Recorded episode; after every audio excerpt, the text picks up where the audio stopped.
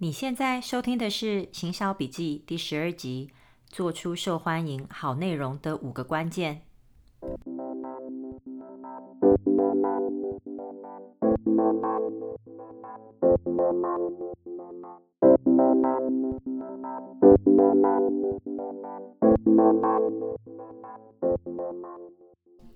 Hello，大家好吗？一下子我们就要十月了，时间真的好快哦，在。美国呃广告公司或者是行销的的我的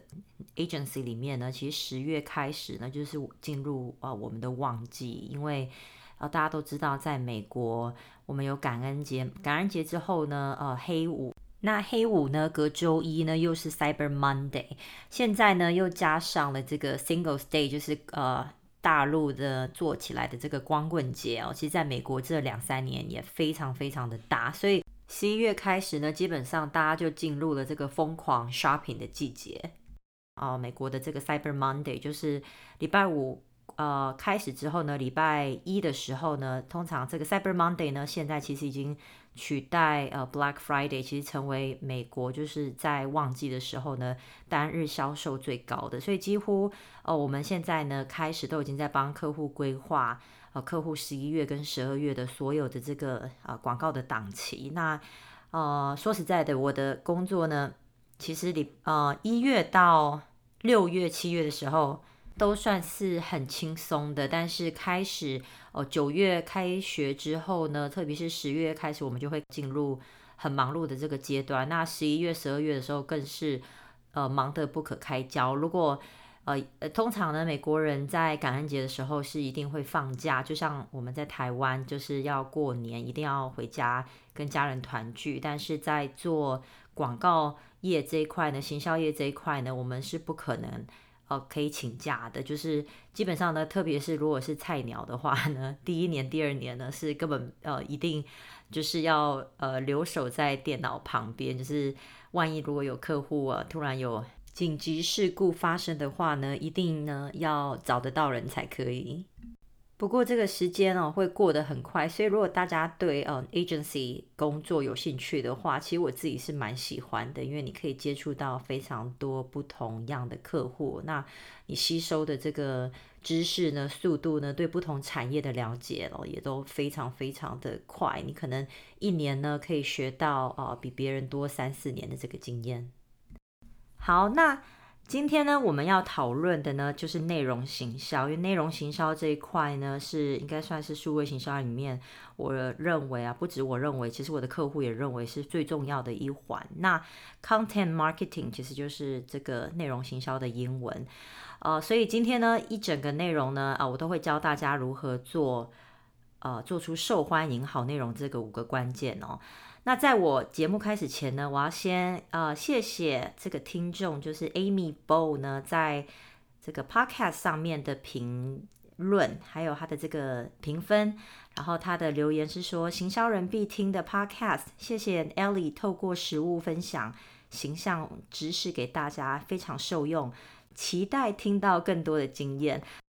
Amy，谢谢你的分享。听到这样子的这个留言，我非常的开心，因为其实这也是我当时呃为什么决定要做这个 podcast 的初衷哦。其实有朋友问我说，为什么我花时间来做这个？那我只是觉得哦，我当时自己在刚开始进入行销业的时候，其实一直是在摸索的状态，所以如果有一个平台，或者是有一个这个。呃，地方呢，可以让我截取更多关于这个行销的知识的话，我会觉得也许可以让我当时学习的速度更快。那我觉得我自己因为非常热爱行销，我也很希望呢，OK 跟大家分享，当然一起交流。那这也是为什么我在 Facebook 上哦，还有另外成立一个这个呃专属的这个社团。所以如果有兴趣的朋友呢，可以在这个 Show Notes 里面呢，呃，找到这个 Facebook 的连接。好，我们赶快进入主题。我们在说内容行销的时候，不管呢，你今天角色呢，你你是电商，你在乎的是呃如何找到对的人，或者是地方呢，曝光你的商品，还有服务。那呃，如果是对于想要经营自媒体的朋友来说的话，那么呃，应该是说如何在现在这么竞争这么激烈的网络世界里面被看见哦。那产要产出什么样子的内容呢？有五个关键技巧呢，我今天要跟大家分享。那很久以前呢，我在呃比较小的时候，那时候呢，网络上的资料很少。那时候最红的这个部落格呢，叫做无名小站。我那时候在国外念高中的时候呢，还没有 WordPress 呃跟 Facebook。那时候我记得呃，大家如果要写文章的话，是在呃，国外的一个叫 Zanga 的这个平台上写，那那 Zanga 那时候在美国的，就是这个做社群的这个，虽然不如 Facebook 这么大，但是在美国可能就是嗯早期的 WordPress 这样子。那那个时候基本上呢，你只要在无名呢，在台湾无名开一个部落格呢，很容易累积人气，因为那时候大家没有什么东西看，写的人少，所以即使哦，大家是写这种心情日志，或是没有什么重点的这种流流水账哦，个人情感抒发呢，其实呃还是很容易被看见。所以那时候为什么呃很多呃早期的时候有有很多的这个呃部落客呢，那个时候会红，不是因为呃不见得是因为他们当时的内容写得非常好，只是因为他们呃比较早就开始做这一件事情。那时间跳到现在，现在所谓的内容呢，已经这个铺天盖地在各个网络的这个网络的角落，而且不限于文字。那大致一些主流的媒体哦，比如说呃，我们可能常看的这个呃壹新闻，或者是一些呃啊台湾比较多的这种就是呃独立的这种媒体，他们自己产出很多的这个内容。那小至个人的部落格。或者是 YouTube 的这个呃频道，个人的 Instagram，那甚至抖音，还有你现在在收听的这个 Podcast，都是呃都是内容的一种。那所以，我今天要分享呃主题呢，主要是部落格分文章上面来分析。不过其实呃也呃也可以应用在其他的这个内容形式上，因为其实我们在说。呃，什么叫好内容的时候，其实基本上，呃，从不管从搜寻引擎的角度上来看，或者是说从呃对于这个受众、对于读者或者是呃观众来说呢，其实大家会愿意分享，或大家会认同什么叫有吸引力的内容，呃，其实标准是差不多的。那我先说为什么我特别呃要以这个部落格的角落呢？因为我想要跟大家分享的是我个人有的经验。呃，我过去呢曾经靠一篇这个旅游的文章呢，让我赚进超过台币四十五万的这个旅游住宿金哦。但是其实我那时候我的部落格不算有名，所以呃我也不是什么台湾的什么大家听过的百万部落客。但是以我自己的经验，我可以告诉大家。即使你不是呃知名的这个自自媒体，你不是一个什么百万呃百万部落客，你的内容一样有机会在网络上被非常多的人看见。重点在于呃要用对策略。那首先呢，我们先来说做内容呢有一个重点，而且是一个优势，就是先抢先赢。这可以从两个方面来分析。第一个就是呢，你在平台上呢，呃。要找某类型的内容，如果只有你的话，那你的内容呢，即使只有六十五分呢，其实还是有非常大的机会被看到。那我以这个 Instagram 上面的这个网红 Kiara 在 Instagram 上面有两千万人追踪哦，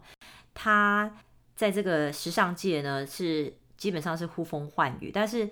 他会这么红呢，并不是因为他一开始的这个 Instagram 的照片呢有多好多漂亮，完全只是因为他当时呢是少数呢利用 Instagram 呢会分享穿搭照的素人。那其实事实上，如果你现在回去看他以前呃放的这个照片，说真的，我觉得他。在以时尚角度来看的话，我不觉得他穿衣服有特别好看，我也不觉得他的照片角度拍得有多好。可是因为他占了一个呃时机之便，所以这个很重要。就是如果你呃在一开始呢，大家还没有开始的时候，你做了某一件事情，其实这个会给你的这个优优势非常大。那我们在商业里面呢，呃，呃，就是说，如果你在学这个商业里面的话，通常。呃，很多的公司呢，呃，要进入新市场的时候，我们会说这是这是一个 first mover advantage，就是为什么很多的外商呢，他要呃，譬如说进中国市场，因为先抢先赢，你先进去了，你去占这个市占率。那市占率起来之后呢，其实当后面的牌子品牌要进来的时候，其实它很难跟你呃很难跟你抗衡。所以呃，不管是行销学角度上来说，或者是这个管理学哦、这个商业角度来看呢，其实都是一样的道理。那呃，譬如说呢，现在台湾的这个自媒体四八六先生呢，他其实一开始的时候呢，他是在自己的这个部落格上面呢分享他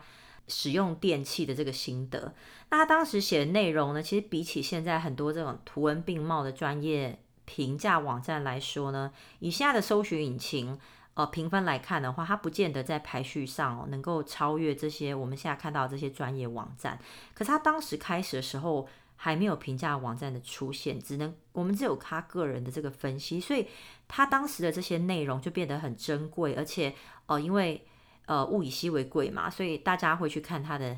内容，所以他也就是呃当时因为这个原因，所以他累积了呃他自己他自己的这个呃一票忠实的粉丝。然后可以让他今天有这样子的一个这个自媒体的这个王国，所以其实也是跟他当时哦起得早有关系。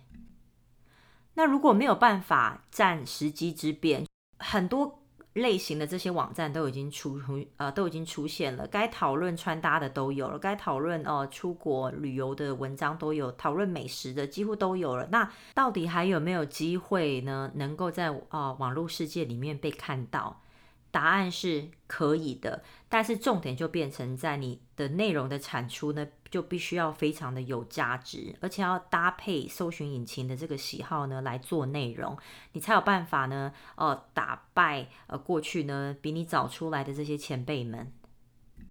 那么在美国呢，这个 Neil Patel 呢，他其实是美国的这个应该可以算是呃美国的内容行销之神，多次分享。呃，想要做好的内容呢，不管今天你是要做 YouTube 影音呢，还是 Podcast，还是你想要跟我一样继续写这个老派的文章，都不能忽略五个这个关键的要素。那我依据呢我自己个人的经验呢，也简单跟大家分享一下如何实际的操作。第一个呢，就是原生内容 （Original Content）。原生内容呢，代表的就是有创意。而且不会在网络世界里面找到类似的内容。那原因是因为对搜寻引擎来说呢，不管是 Google、YouTube，甚至是 Facebook，呃，他们来说呢，重复性高的内容，不管是文字或是影音哦，对于消费者或是观众来说没有价值。就假设你今天呢，譬如说，呃，你今天是一个这个，你想要上网搜寻。韩国必吃小吃，然后如果你如果你今天上网看，就你发现大家写的内容都一样，那你可能只会觉得你看到的第一篇这个内容呢，对你来说是有价值的，其其他篇基本上你你进去看网站，你发现写的一样。的话呢，呃，你可能三秒钟你就会离开网站，这也是为什么嗯，Google Analytics 呢，Google 一直呃以前在评价一个网站的这个好好坏的时候呢，他们会去计算这个 bounce rate，bounce rate 就是说呃跳转率。如果说一个网站的跳转率太高的话，他们就会认定说，那代表呃这个受众呢，他在看你的内容的时候，他没有兴趣，他觉得你你你提供的东西呢不是他要的，所以他马上呃转身就走。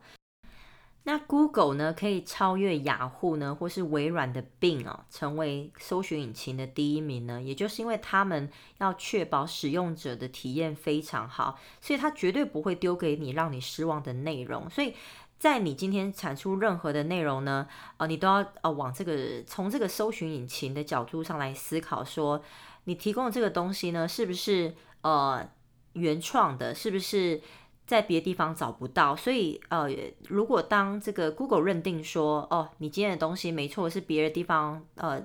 其他的这个观众都找不到的话，他自然会愿意把你的内容呢放在第一页最啊、最佳的位置。好，那第二个呢就是标题要醒目，OK，always、focus on creating strong headlines。那根据呢美国这个 Copy Blogger 的网站调查，有百分之八十的人呢一定会看标题来决定他要不要看里面的内容，但是呢只有百分之二十的人呢会认真看完你的内容，所以由于事实呢真的是如此，所以很多的这个内容网站哦，甚至现在很多的，我发现台湾的新闻哦，都很喜欢用标题杀人法，就是用很耸动或者是引起好奇心的标题，然后来呃来。骗点击，那有的时候呢，我不知道大家有没有这个经验哦。你点进去以后，你会觉得你被标题误导了。但是由于呢，想要骗点击这些网站来讲呢，它当然它背后这考量是因为它可以呃借由这个嗯点击率哦，它可以来多卖广广告，所以他们当然是嗯不会太在乎。就说到底它的标题跟它内容有没有符合？但是这样子操作其实对 SEO 长期来看呢，并没有帮助。所以其实如果你今天呢是真的想要呃经营好你的这个平台，经营好你的这个网站的话呢，呃，你一定要着重在这个内容本身的充实性哦，然后配合呃符合内容但一样会引起好奇心的标题哦，才看得到这个实际的成效。那在标题上呢，呃，除了可以拿行销学的这个四个 W，呃，一个 H Y 呢，还有其他简单的几个公式可以直接带入。那哦，我在这边呢就跟大家分享几个，譬如说，呃，How，How 就是如何哦。譬如说，如果今天有一个这个，呃，我今天的这个呃 Podcast 的标题就是如何做出受欢迎的内容，那对于很多人，他可能上网，他搜寻的这个关键字，嗯，就是如何做出受欢迎的内容。那我的这个标题就完全符合他要的。今天是 who 的话，就是呃 who 就是对象嘛，所以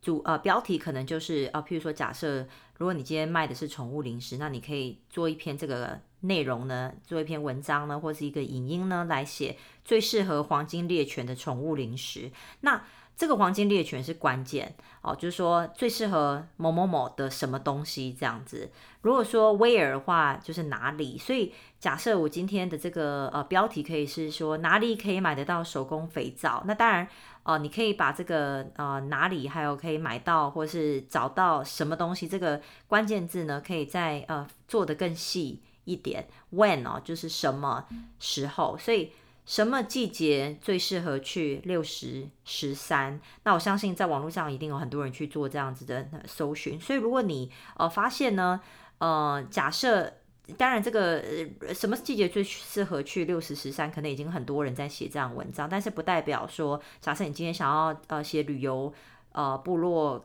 格的话呢，那你可以写其他的景点，而且是特别着着重在可能大家还没有呃。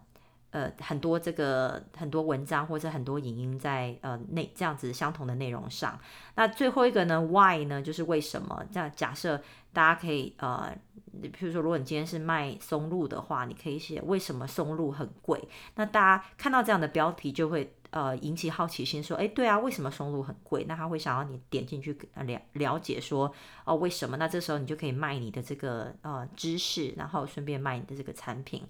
那当然还有其他的一些呃标题也是呃现在呢我们看到其实越来越多呃不管是自媒体或者是说呃就是平台在做的。那譬如说用比较 comparison 好了，我我假设假设我今天写一篇二零二零年最推荐的扫地机机器人，那可能其实很多人就会想还要买扫地机器人的这一群呃。呃，潜在顾客呢，他就会上网去找寻类似的这个关键字，那他就很有机会看到这样子的文文章，或者是你可以写个评论哦。假设化妆品 SK two 的使用心得，那或是开箱文。那当然，开箱文我觉得，如果呃今天你假设想要开开箱一个这个商品哦，一定要先确定，先上网查询是不是已经有人很多人开箱过这样子的东西了。如果有的话，我会建议大家就不要再浪费。太多的时间在写相同的这个内容，当然你可以说，你可以靠后期的这个去很多的地方呢，在呃在做呃在行销，在 repurpose 你的这个内容，但是问题是呢，与其要去跟呃很多人去竞争同一个关键字呢，我会建议大家呢去开发新的这个关键字。那最后一个呢，我在这边跟大家分享，就是譬如说啊。什么什么样的产品啊、低于譬如说呃台币一千块好了，那呃我们可以写一篇，如果是美食部落客的话，你可以写一篇文章，台北市时间呃三百块有早的早午餐呃餐厅推荐，那这这类型的文章呢，它就会呃呃比较容易引起大家的好奇心，因为大家可能在网络上看到很多的这个呃关于每一间不同的这个餐厅的评价，但是大家会想要知道，哎，那有哪十间呢是呃这个 CP 值这么高，而且呃只要三百块就就有找的这样子的呃地方哦，所以做内容呢，基本上呢，我觉得其实大家可以用刚才这几个简单的公式呢，然后去。呃，下嗯标题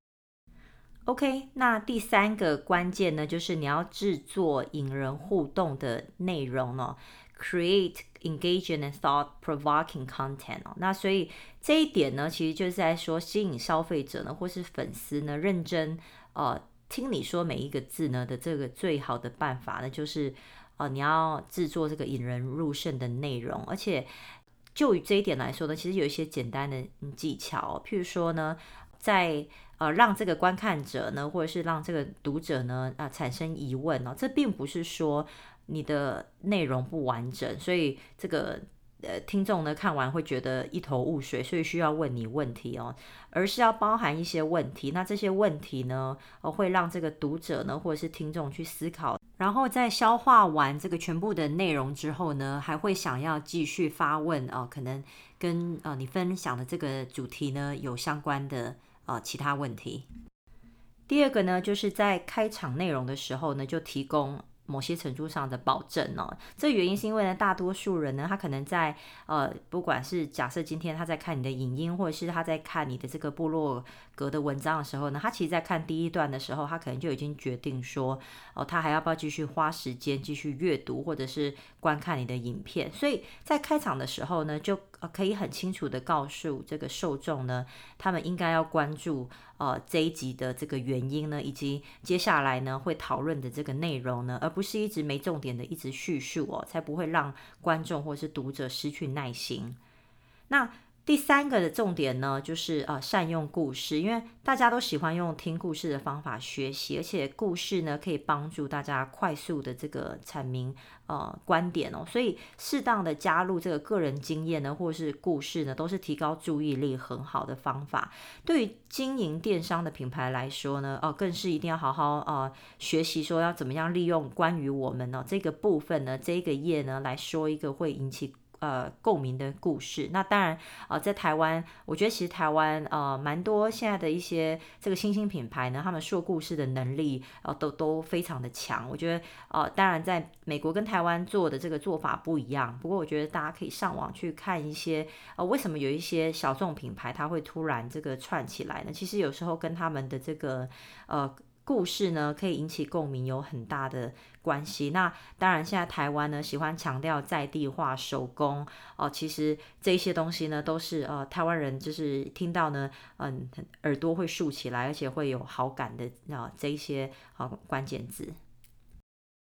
第四点呢，就是简明扼要哦，确保你的内容呢 short and pointed content 哦。那呃，除非啊，你今天是写小说，你需要加很多的这个叙述形容词哦，不然一般的观众呢，他的心态，他其实上网是来学习的，他不想要花。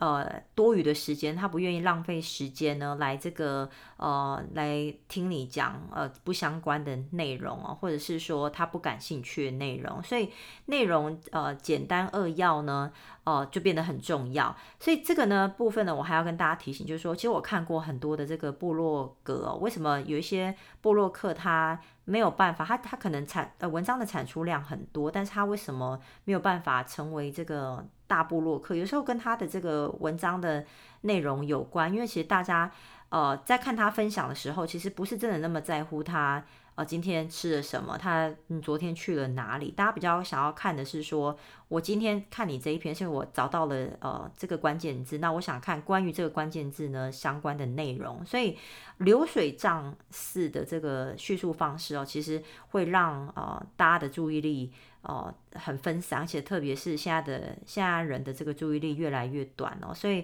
呃，如果说一个这个内容呢需要很花很长的时间来消化的话呢，即使哦、内容呢非常丰富，有的时候呢可能会因为呃观众无法从头到尾全程关注呃，而可能离离开你的这个呃影音频道，或是离开你那、部落。格的这个风险啊。那以前我有一个这个很好的朋友，他其实也是一个部落客。那我一直觉得他写的文章都非常的好，但是因为他也是呃，他的个性也是他写了一个这个东西，他一定要做最深入的研究，所以。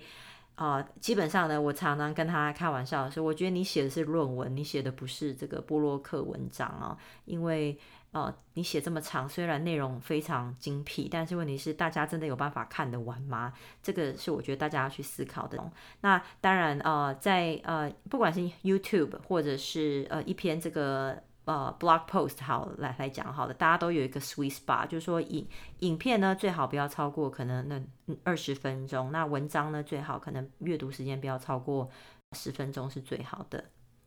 好，终于到了最后一点了，第五点呢就是呃要确保你的内容呢要提供答案，就是 be able to provide answers。不管你今天的内容呢是一张 Instagram 的图片呢，或是一张呃。一篇分析这个牛仔裤舒适度的文章哦，观众或读者呢都会想要从你这里获得新的资讯。那以我这一篇 podcast 来说呢，因为呃我在 show notes 里里面呢也会放上这个文字档，所以如果说今天呢有读者呢他想要呃看这一篇文章的话呢，他其实很可以很快速的浏览，知道呢我今天呃分享这个五个关键是什么，那他可以依据呢自己需求呢，他选读。全部或者是部分的内容了，所以呃，这也是为什么我在每一集 podcast 的时候呢，我都会告诉大家哦，我今天要讨论的这个主题涵盖的这个副标是什么，来方便啊、大家哦请吸收，然后来嗯知道说今天的内容是不是适合你。